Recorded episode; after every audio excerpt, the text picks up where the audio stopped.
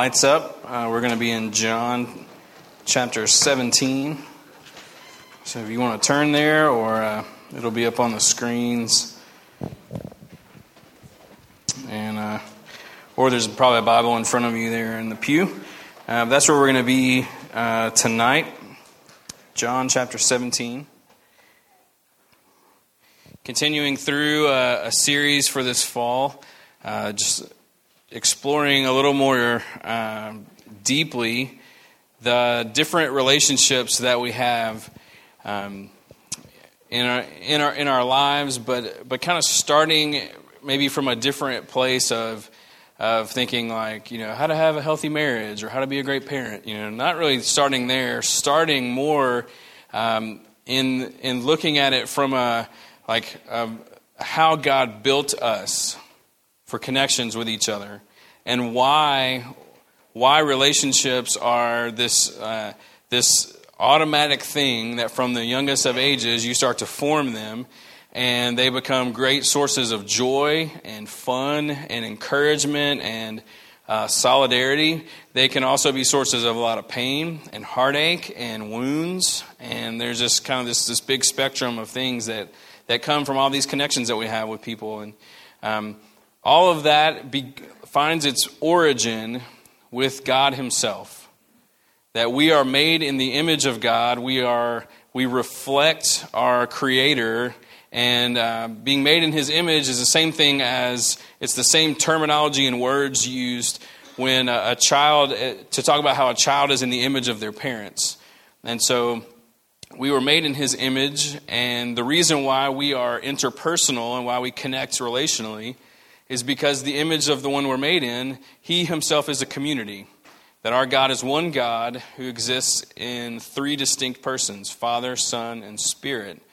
And so God himself is a, is a little community, the three of them, or a big community, but you know, roll with me here. Little community, uh, Father, Son, Spirit, and we are made to reflect that and so they interact with each other. They, there is love, there is support, there is all these things in how they treat one another. And so when God created us, He created us to be the same way. And so the reason why, from the time you're born, all the way throughout the whole span of your life, you're tied to other people because we're built to connect in that way.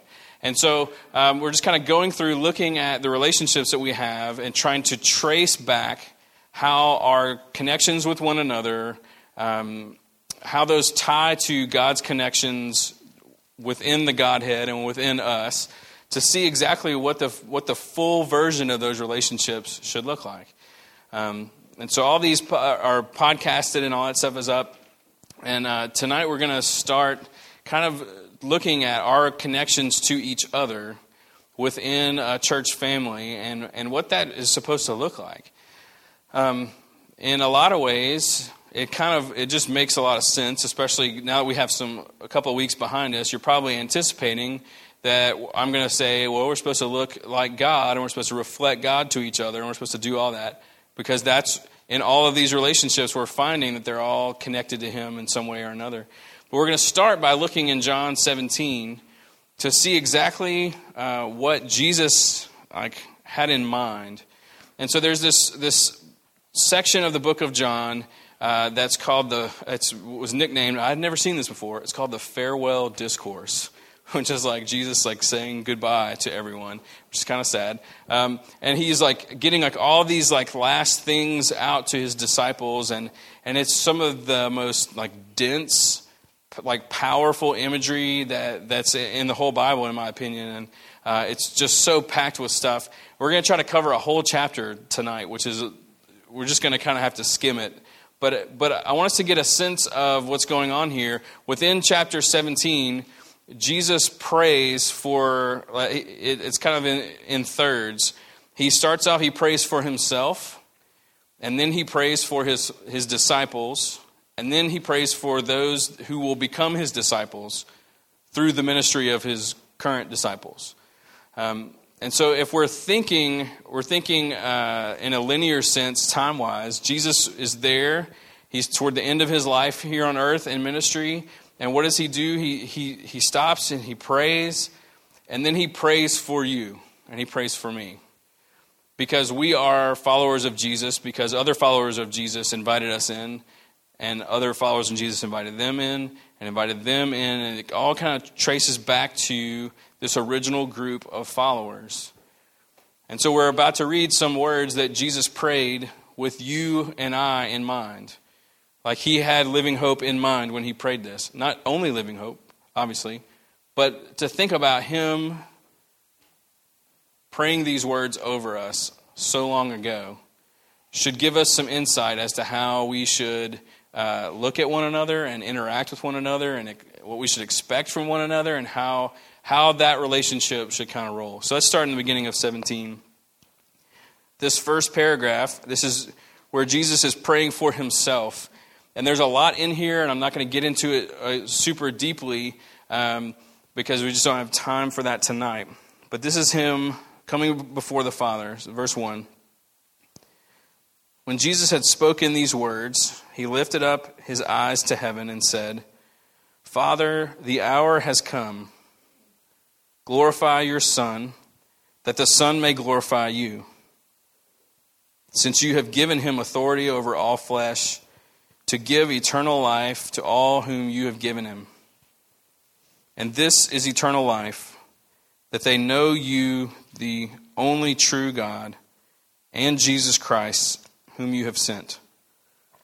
I glorified you on earth, having accomplished the work that you gave me to do. And now, Father, Glorify me in your own presence with the glory that I had with you before the world existed. So there's a little confusion. Uh, it's a little confusing in there because he's you know kind of speak like jumping tenses and persons and all that kind of stuff. But but he's coming before God and he's saying, okay, this like this is the end of what I have been sent here to do, um, and he's asking the Father to um, to bless and to use his life to bring glory to God and to and for those that have come in to God's uh, to a relationship with God. And so he's kind of having this moment where it's it's kind of all encapsulating the fact that he has come that people would know who God is. He says this is eternal life that you know God and know Jesus Christ who God has sent. And he knows he's about to return to the Father. He knows that, that earthly ministry is about to come to an end. He knows he's about to return to heaven and, uh, and go back to the kind of glory that he had before, you know, from the very beginnings. And so we see this, this long standing relationship with Jesus and with God the Father and with God the, the, the Spirit that has existed before time. And so Jesus uh, is preparing to leave and he's leaving all of his disciples behind. And so he's just coming before the Lord and he's interceding for them and he's just kind of laying out these prayer requests for these, uh, like, these are his friends. These are his, his, they're not just his followers and his disciples, these are family to him. These are people that he loves and he cherishes and, and, and he's about to die for them and they don't even really realize it. And he's going to entrust to them the, the church and the future and bringing the kingdom of God near. And so these are these are the people that he has trained and they're about to go forward. And, and so he's just doing what friends do. He's interceding and he's praying for them. And he comes before the Father. And this is what he begins to pray for us. Verse uh, 6 I've manifested your name to the people whom you gave me out of the world. Yours they were, and you gave them to me and they have kept your word. Now they know that everything that you've given me is from you. For I've given them the words that you gave me, and they have received them and have come to know in truth that I came from you, and they have believed that you sent me. I'm praying for them. I'm not praying for the world, but for those whom you have given me, for they are yours. Okay, so this is, this is very, very focused at his prayers at this point. This is not a global prayer. This is for like the, the like the disciples. This is for those who are followers of Jesus. This is a, a um, with that group in mind, and it has this forward momentum as well. So you can kind of hear this, uh, the seriousness and the, and the passion, the love that he has for them. Um, and, and, and the confidence that he has in knowing like that he, he has revealed the Father to them, and they have responded to that, and they have uh, they are now walking in the truth of who he is, and they believe that he is exactly who God has, has said he was, and, and everything is just kind of coming together in this really powerful way. Um, verse 12, or look at verse 11. Tell you what, 10.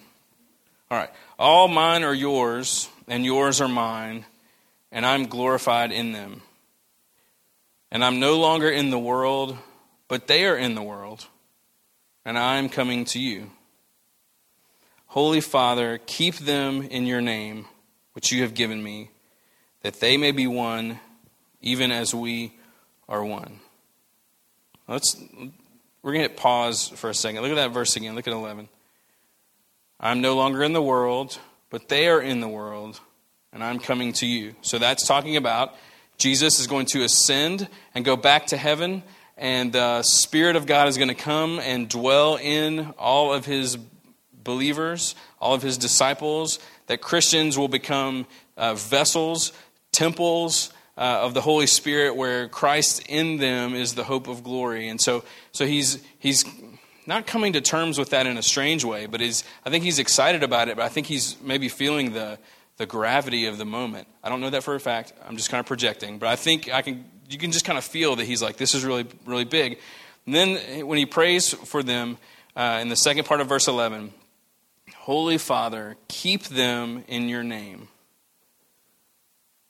That idea of, of a name is talking about his about the, the authority of God and the character of God.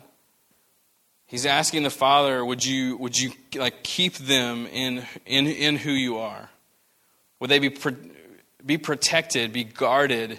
Would they be blessed and kept? You know, like we say at the end of our services when we, we pray that blessing over one another. Jesus is praying that as well. Would you keep them in your name, uh, which you have given me, that they may be one, even as we are one? Let's, let's think about that for a second. Jesus prayed for his church to be one just as He and the Father and the Spirit are one. That Jesus' prayer for us as a church is that we would walk in a deep sense of oneness. That there would be a, a unity that exists, a solidarity that exists. Um, but not just, you know, not just like, oh, look, we're all wearing the same shirt. Like, not like that kind of unity. Not like, oh, we're all LSU fans. Not like that kind of unity. Like a Trinitarian oneness. That's different, that's different than a lot of the unity that we kind of see in the world around us. Jesus is praying for a Father, Son, Spirit kind of oneness to exist in this room. So I'm not going to talk about other churches or ministries or global Christianity. I want us to think in terms of this family of faith. And if this is not your family of faith, then just transfer all the stuff I'm saying to your family of faith. And if you're looking for one, we would love to have you.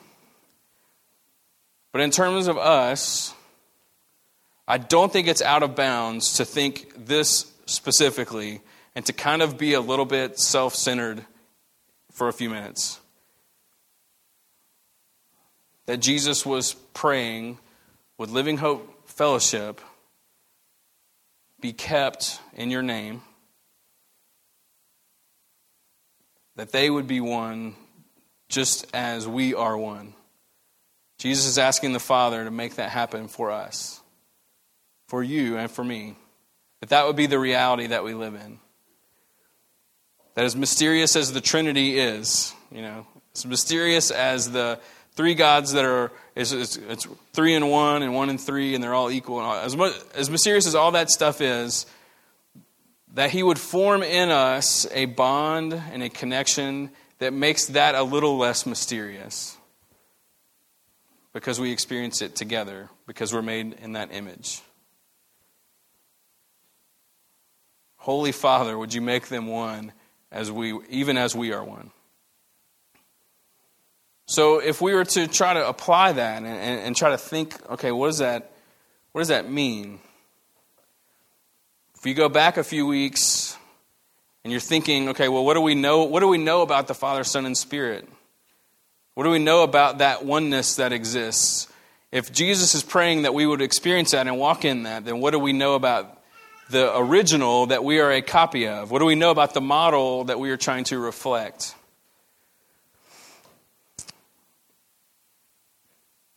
One of the things that comes to mind for me is that there is this equality that exists. That the Father, the Son, and the Spirit, uh, you know, are like on the same level, so to speak. You know, that there isn't there isn't like first, second, third place gods. There isn't varsity JV freshman team gods. There isn't. It doesn't really. It doesn't work like that at all. That there is. That they are all fully and equally God. And so, if we are in that image, then, and that's what Jesus is praying for us, then there has to exist an equality among us that we are like it's not just something that's on paper you know? We probably all feel like oh no yeah no, we're we're all equal i get it you know? But you may not feel you may not feel that way in reality sometimes. You may feel that god is a little more involved in someone else's life than yours that he's a, little more uh, generous with the blessings you know that he's like made some people like super talented compared to you, or some people are super good with money compared to you, or some people are really, really hilarious, you know, compared to you, or or this or this or this, and you don't maybe feel very equal.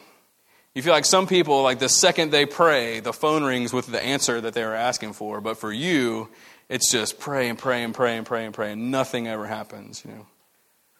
So it could be that kind of equality and maybe feeling that there's you're not equal in how God treats you. Maybe it's not equal in how God has made you. Maybe you you wish you were gifted differently than someone else. Maybe you don't feel like you have anything to offer at all to the church. You know that kind of stuff. Um, maybe you literally feel like God loves other people more than He loves you or that he loves you because he has to, because he has to love his kids, and you know all that. You know, there's just all kind of really weird like things that can dig their way down into our minds that lead us to believe that there is uh, absolute inequality in a room like this. And yet Jesus is praying that they would be one, that we would be one, just like God, Father, Son, Spirit are one. And if there's equality there, then there must be equality here for us to be able to walk in the fullness of what He prayed for us. And so if you begin to read your Bible and you begin to see like Psalm 139 and, and things where, where there's this beauty and this depth and this amazingness about how God has made us, but, but that there really is this like absolute equality that we walk in. The reality is that there is, there is Trinitarian equality in this room. That's the reality. Now, we may not just always be dialed into that reality. And I wonder if Jesus knew that, and that's a part of what he's praying for, and a part of what he made sure made it into the book, you know? So that we could read that verse and maybe think about some of these things and have to get down to the fact that, that we are going to have to overcome some inequality that exists in the world we were born into as he brings us more and more into his kingdom to realize that we grow up in a world where, from a very young age, you try and figure out where you stack up in the pack. I think I've talked about this before, but you know how it is when you get in, when you get old enough to get into and to start doing some activities in school and different kinds of things, and and you start to get labeled, you know, as as smart kid, funny kid, behavior problem, athlete, artist, like all these different things come out there. And you begin to hear that, and then you get grouped up that way, and then you begin to kind of own that a little bit more, and you kind of find where you are in the in the pack, in, in your peers. You start to learn exactly where your grades stack up to other people's grades, and you just kind of find where you are in the depth chart there, and you just kind of accept it. And it happens with school, it happens socially, it happens with dating relationships, it happens with, uh, like as you get older, you get into college, it happens uh, with that. If you go into the military, if you go into the workforce, and it just keeps transferring, and every one of us know that that kind of never goes away. Because you can be a like fully grown adult who is working and has a family and all this kind of stuff, and there's still a part of you that's still trying to figure out socially where you stack up with things. And so we have to realize that what Jesus is praying here is the opposite of what of the world that we're born into. And so of course our tendency is going to be to drag inequality in here. And he's saying, "No, no, no, no, no. This is not this is not that." Inequality may exist out there in all these other realms, but this is not that. This is the, this is the place where the ground is level. This is the place where everyone is fearfully and wonderfully made, where each individual is, is cherished by this God who is big enough to cherish us all fully and equally the same. Sometimes people say, well, if God loves everyone, then that doesn't make me feel very special.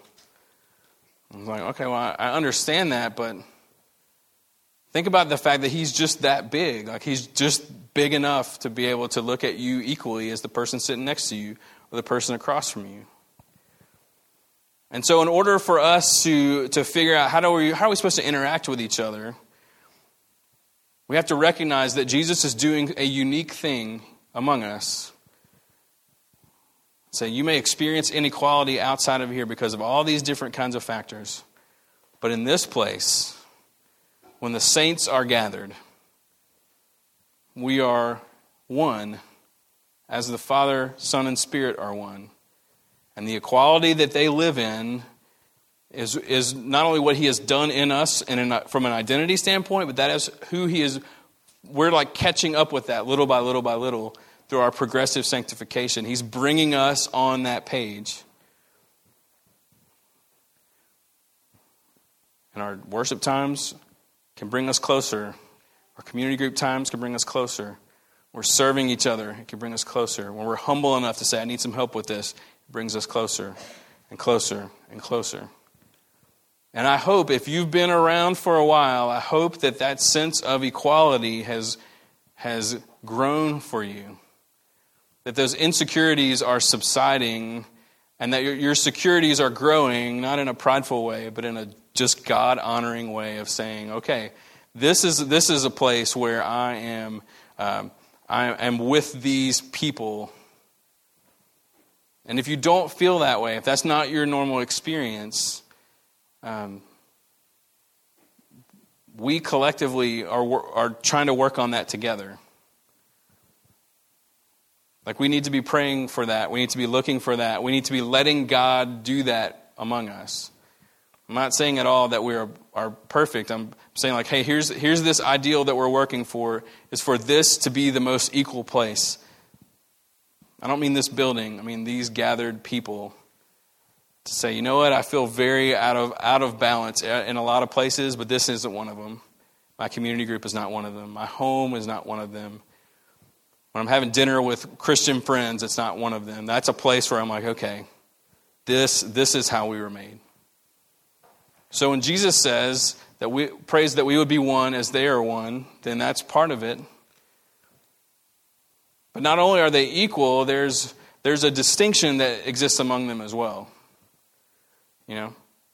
So the Father is he's equal with the Son and Spirit, but they're not he's not the same as them that they're distinct from one another.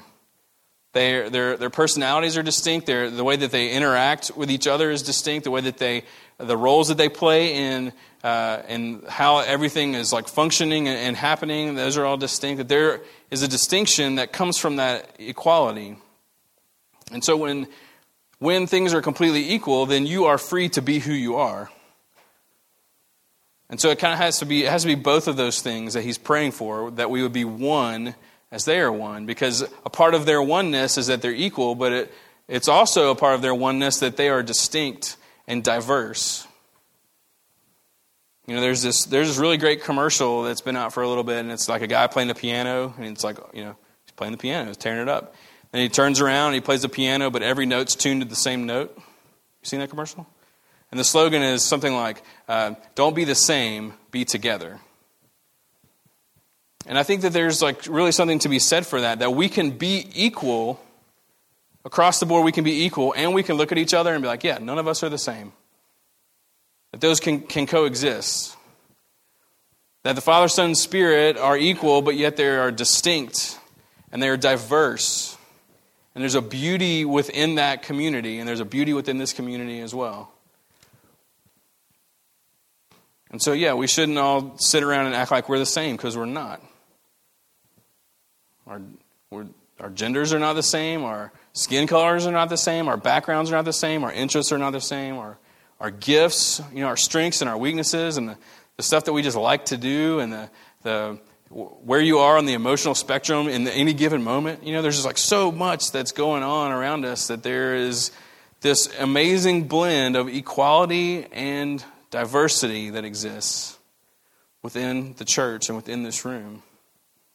And Jesus is a champion of that. Uh, he loves that. And a part of why he loves it is because it's a reflection of his own community. Now, yeah, there's only three of them, so there's only so much you know, diversity that's there, I guess, but he can take a room that's really different from each other, make us all equal, and make us diverse, and, and let this oneness kind of form from there. And so there's probably times too when when kind of in the same same line of thinking as the, like inequality where you're you're unsure about how your unique blend of personality and gifts and experiences and all that kind of stuff. How, what does that have to do with everything that's going on in here? And it's always easier to see how other people's gifts fit into like the kingdom and what's happening. You know, it really is. We all often make ourselves kind of that exception where we just aren't real sure about it. But the truth is, like when God puts the church together, He has this prayer of Jesus in mind that we would be one just as they are one. And so He loves the fact that you're wired up the way that you are. You may hate it, you may wish it would change, you may not be real sure to do with it sometimes, but He, he loves it. He's not trying to get you to change how you're gifted. He's trying to purge us of sinful patterns and that kind of stuff, yeah, but he's not trying to get you to be different. He's trying to help you see the beauty of how you fit into this completely equal and yet massively diverse family that he's called you into. It's kind of amazing, you know, because we we go from being enemies of God to being family of God, adopted sons and daughters, we go from a completely, like, a situation that's just filled with inequality based on all kinds of reasons, brought into a place where we say, no, okay, now everyone is equal, yet no one is the same. And God just begins, he just begins to applaud that. He begins to dance over that. He begins to love the fact that we are uh, just this like quirky, weird mixture of all these different kinds of things that he can perfectly weave together to accomplish what he wants to accomplish today and tomorrow and all the way through until eternity. Like only he can do that. And here's Jesus with this very simple prayer. Holy Father, would you keep them in your name? Like would you would you like maintain this? And that they would be one. That there would be that kind of unity. Just like there's unity among the Father and the Son and the Spirit.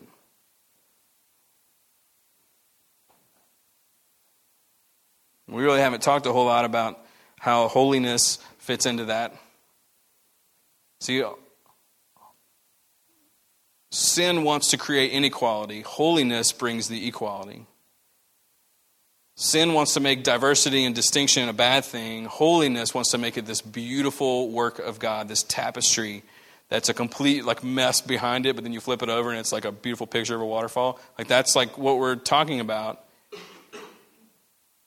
So this holy love that exists within the Trinity That's the, that's the key to us moving forward toward this kind of Trinitarian interaction with each other of equality and distinction and diversity and holy love. Like that's, that's what's going to do it. In the times when you have walked in, in a, a sense of community together where you're like, I, I belong here. Like Jesus, because of Jesus, I belong here. He has made me to be here. This is my family. It's because there's a holiness that's there that's keeping you from wanting to compete. It's, com- it's keeping you from being prideful. It's helping you to be teachable and to be humble and to recognize God's amazing orchestration of all these things together. So, all right, let's keep going. So that's, uh, to me, that's just a stunning prayer. Verse 12 says, While I was with them, I kept them in your name, which you have given me. I've guarded them. Not one of them has been lost except for the son of destruction. Uh, that's Judas. That the scripture might be fulfilled. But now I am coming to you, and these things I speak in the world, that they may have my joy fulfilled in themselves. That's the like that's the that's the landing point for us. Like that oneness is, should create this joy that exists, you know. It's like everything everything like syncing up and lining up and you're like, okay, this is this is the joy of the Lord being my strength. When you're living in the image of the one that you were made in, when there is holy love that's driving your relationships, when our interactions are, are described with that kind of equality and all those kinds of things because this, this holy connection that God has made for us. And you know, you've experienced it. Maybe, maybe not every day, maybe not all the time, but you know what I'm talking about, where you're just overjoyed with what God is doing in your life. You're overjoyed with the fact that He said, Come to me. You're weary, you're heavy laden, I will give you rest. I'm going to bring you into this family and give you a new name, and I'm going to change the game. And there's that part of you that's like, it just, it's just right. It resonates. Like, that's what it is. And that's what Jesus is praying. He's asking the Father to do all these things so that there may be this fullness of joy for his disciples. Um, verse 14 I've given them your word, and the world has hated them because they're not of the world, just as I am not of the world. I do not ask that you take them out of the world, but that you keep them from the evil one. They're not of this world, just as I am not of this world. Sanctify them in the truth. Your word is truth. As you sent me into the world, so I have sent them into the world. And for their sake I consecrate myself, that they also may be sanctified in truth. God's saying, I'm not, I'm not asking you to keep to take them out of the world. I'm sending them, I want you to send them out. You know, I want them to go. And as they go, would you just protect them? That, that a part of, of how we should view one another and, and, and interact with one, with one another, like coming from that Trinitarian equality and, and diversity and, that connection that the Father, Son, and Spirit have. We have that connection with each other. And when we come together, there should be this kind of like galvanizing, like, I don't know, thing that happens among us where you feel that solidarity that exists. And then Jesus like flips the tables and says, "Yeah, but that's not supposed to stay here. It's supposed to. It's going to go. So I'm going to gather them together let them experience that, that joy being manifest, but then I, I want them to go. They have to go. And the reason they have to go is in this last paragraph, verse 20. I do not ask for these only, but also for those who will believe in me through their word. He's praying for people who don't know him, but will come to know him through the faithfulness of the sent disciples.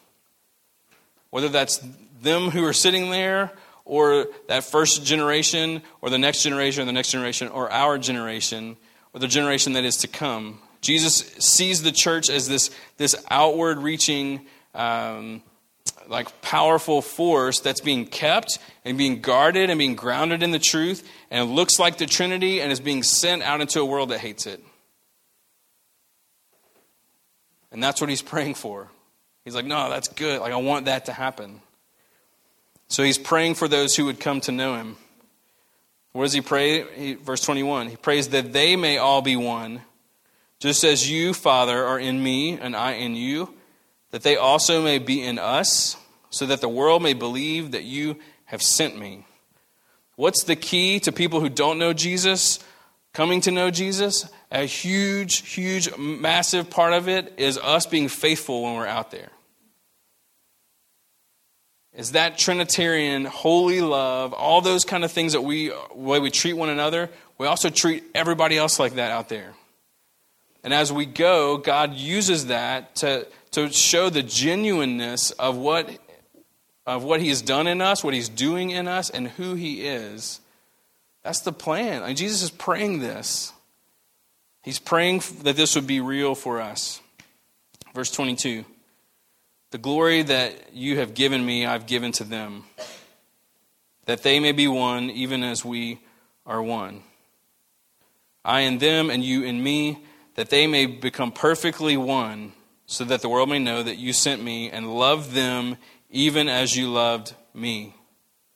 Are we seeing that? We seeing this this thing that that the more the more we are are Trinitarian in our community with one another. We're naturally going to take that to other people, and all that is going to just continue to cycle through for the glory of God. This is, is what Jesus is praying for. This oneness is it's not just a nice prayer that he prayed. It's not just a mantra. This is his heartbeat that we would be one just as they are one, because that's how he built it to work. That's how we're supposed to work with one another and with people outside of this room, and that's how it's supposed to always continue to happen. It's His design. Verse 24 as we close out Father, I desire that they also, whom you've given me, may be with me where I am, to see my glory that you've given me, because you loved me before the foundation of the world. O righteous Father, even though the world does not know you, I know you and these know that you have sent me. I may known to them your name, and I will continue to make it known, that the love with which you've loved me may be in them, and I in them. This, this internalizing of this love and oneness, this is no joke to our, to our Savior. You can hear the passion, you can hear the, you can just you can hear him being stirred up for what is about to begin in the history of the church. And I I don't believe that he's stopped praying this for us. I think he's continuing to pray this for us. I don't know if you if you were a youth group kid in the in the 90s then you saw, if you're a Southern Baptist youth group kid, I should say, then you saw the emergence of some, like, just some just different things that are now kind of staples out there, but they were just getting off the ground. Like, uh, True Love Waits was, was like a 90s thing, um, and they wanted to fill out the commitment cards and stack them at the top of the Georgia Dome or something like that, and that was like 93. Disciple Now weekends, that was a 90s thing that came about. Um, what would Jesus do? Bracelets, that was a 90s thing. There's, there's one called See You at the Pole. And uh, a little show of hands, ever been to a See You at the Pole rally? Anybody? Okay, all right. So See You at the Pole is it's a prayer gathering at schools around the flagpole to pray for the school and for the city and nation, that kind of stuff. And it's this national movement, and it happens all over the place. And uh, I, in no way, am attempting to make fun of that. Okay, so just so if I say, say something that sounds like it, that's not my intention. But in the early 90s, it was still a brand new thing. No one really knew much about it. Um, I believe it started in 1990. And so my uh, high school years were kind of when that was like starting to become a thing. And one of the things I remember being really strange about RCU at the pole uh, gatherings was that um, it was like the one thing that happened on your school's campus where you got to see who else was a Christian. You know? Like there was you could be completely incognito in a lot of ways. And you kind of maybe you maybe you knew who went to your church, but you weren't totally sure about other people unless they were like very forward about their faith. But to see you at the pole gathering was like, okay, now you know, so I remember spending my time like kind of paying attention but kind of looking around and being like, who is here? Like who who is courageous enough to like show up early and pray for their school, you know. And and it was like the it was just kind of one of those things where I remember each time there being people there that I was I was surprised to see there, and I don't mean that in a judgmental way. Just I just didn't know, and every time it had a little bit of this effect on me of feeling like, okay, so we're not we're not by ourselves here, you know. And so if there were 60 people there and only eight of them went to your church, then you're like, man, there's 52 other people here. And they're all Christians too. Like they got the word about this and came to school early and they're willing to like pray uh, for the school and that kind of stuff. And I just remember it having a little bit of, it kind of changed the way I looked at the hallways a little bit and just kind of made you feel like, okay, so there's more of us than, than you, you may think. That there are other, there are like other guys. And there are other girls who are, who are in this too. I don't know if you, if you ever feel that way when we get together, you know. If there's ever a sense of like, okay, so we're all we're all in the same the same boat. Like we're literally fighting the same battles. The details are different, but we're we're going after the same things. That we're together in this. That we are, that there's a, a solidarity that exists, there's a camaraderie that exists, that, that we are sons and daughters who have all been adopted the same way into the same family. And so when we line up to take communion, it's really this really powerful family moment because it's the same Jesus who's offering his body and blood to us. And everyone that steps forward is saying, I need that. Like we all need the same things. We don't need anything different. There's nothing unique about your situation. Like there's this, it's this picture of, of equality and diversity.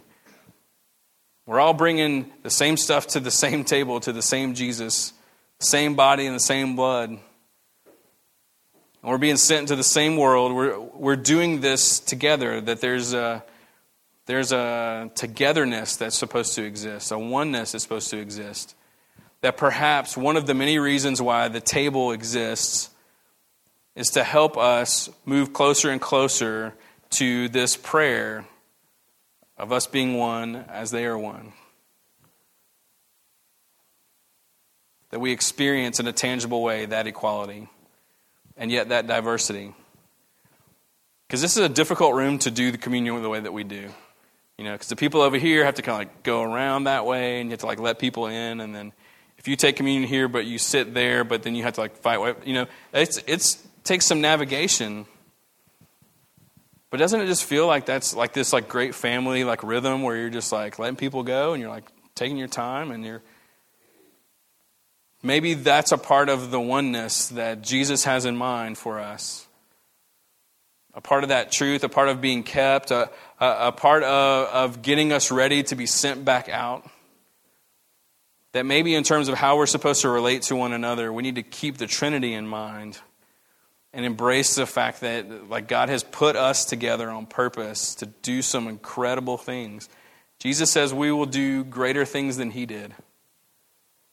No wonder he's pumped up about this. No wonder he is so passionate about our oneness because he he knows exactly what the church could be. He knows her beauty. He knows her potential. He knows what He has for us. And so as we take communion tonight, maybe that's, maybe that's some of what we need to be thinking about. Maybe we need to be thinking, I'm in line with, with my siblings, you know, I'm in line with brothers and sisters who we've all been adopted into this family. I'm in an equal line. I'm in a diverse line. This room is not like other rooms. This is a holy room. Jesus has made this possible for us. And so, the beginning of maybe starting to think when God put us all together, what, what's His plan for us? A part of that is to be one, as He and the Father and the Spirit are one. And so, maybe as we sing and as we take communion, and you can come and pray and you can, you can respond however you want to, but maybe that's something He wants to do with us is continue to move us closer to that Trinitarian community that he, does, that he built us for. So let's stand together and the band will come. Adam's going to come and serve tonight. Let me pray for us.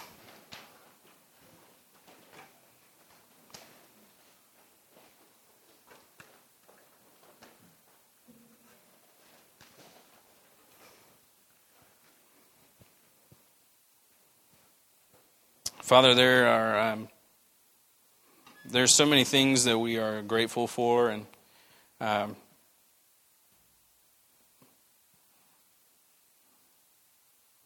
I'm just very thankful, God, that you have done such amazing things uh, among us. You're doing things in us and through us, and uh, we know that we are not the perfect church by any means, and uh, we don't pretend to think that, you know. But we do know that you're at work. We know that you're with us. We know that you've begun something and that you will see it through. And we know, Jesus, that you prayed that we would be one.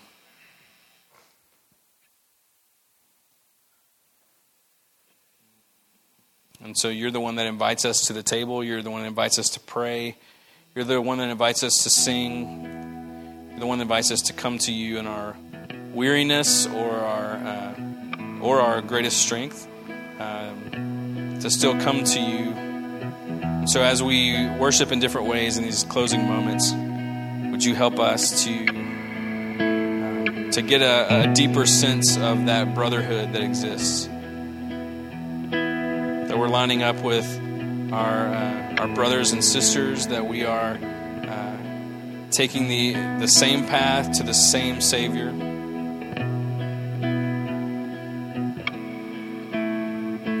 Remind us that we're not alone? Would you remind us that we are uh, we're fighting the same battles. We're going to the same world out there that we are. Uh, we're together in this. Can you use these simple acts of obedience to kind of maybe drive some things deeply into our hearts, maybe uproot some incorrect thinking that's gotten its way in there? Would you help us to break free from the insecurities that we uh, were born into? and Help us just, just to embrace what you, uh, how you've made us, and celebrate the fact that we get to do this with one another and with you. We love you very much. Look forward to these next few, few moments together. Pray this in your name. Amen. All right, Adam is down here. You can come and pray. Um, and let's just go through this together, uh, like we we're saying, experience that oneness together.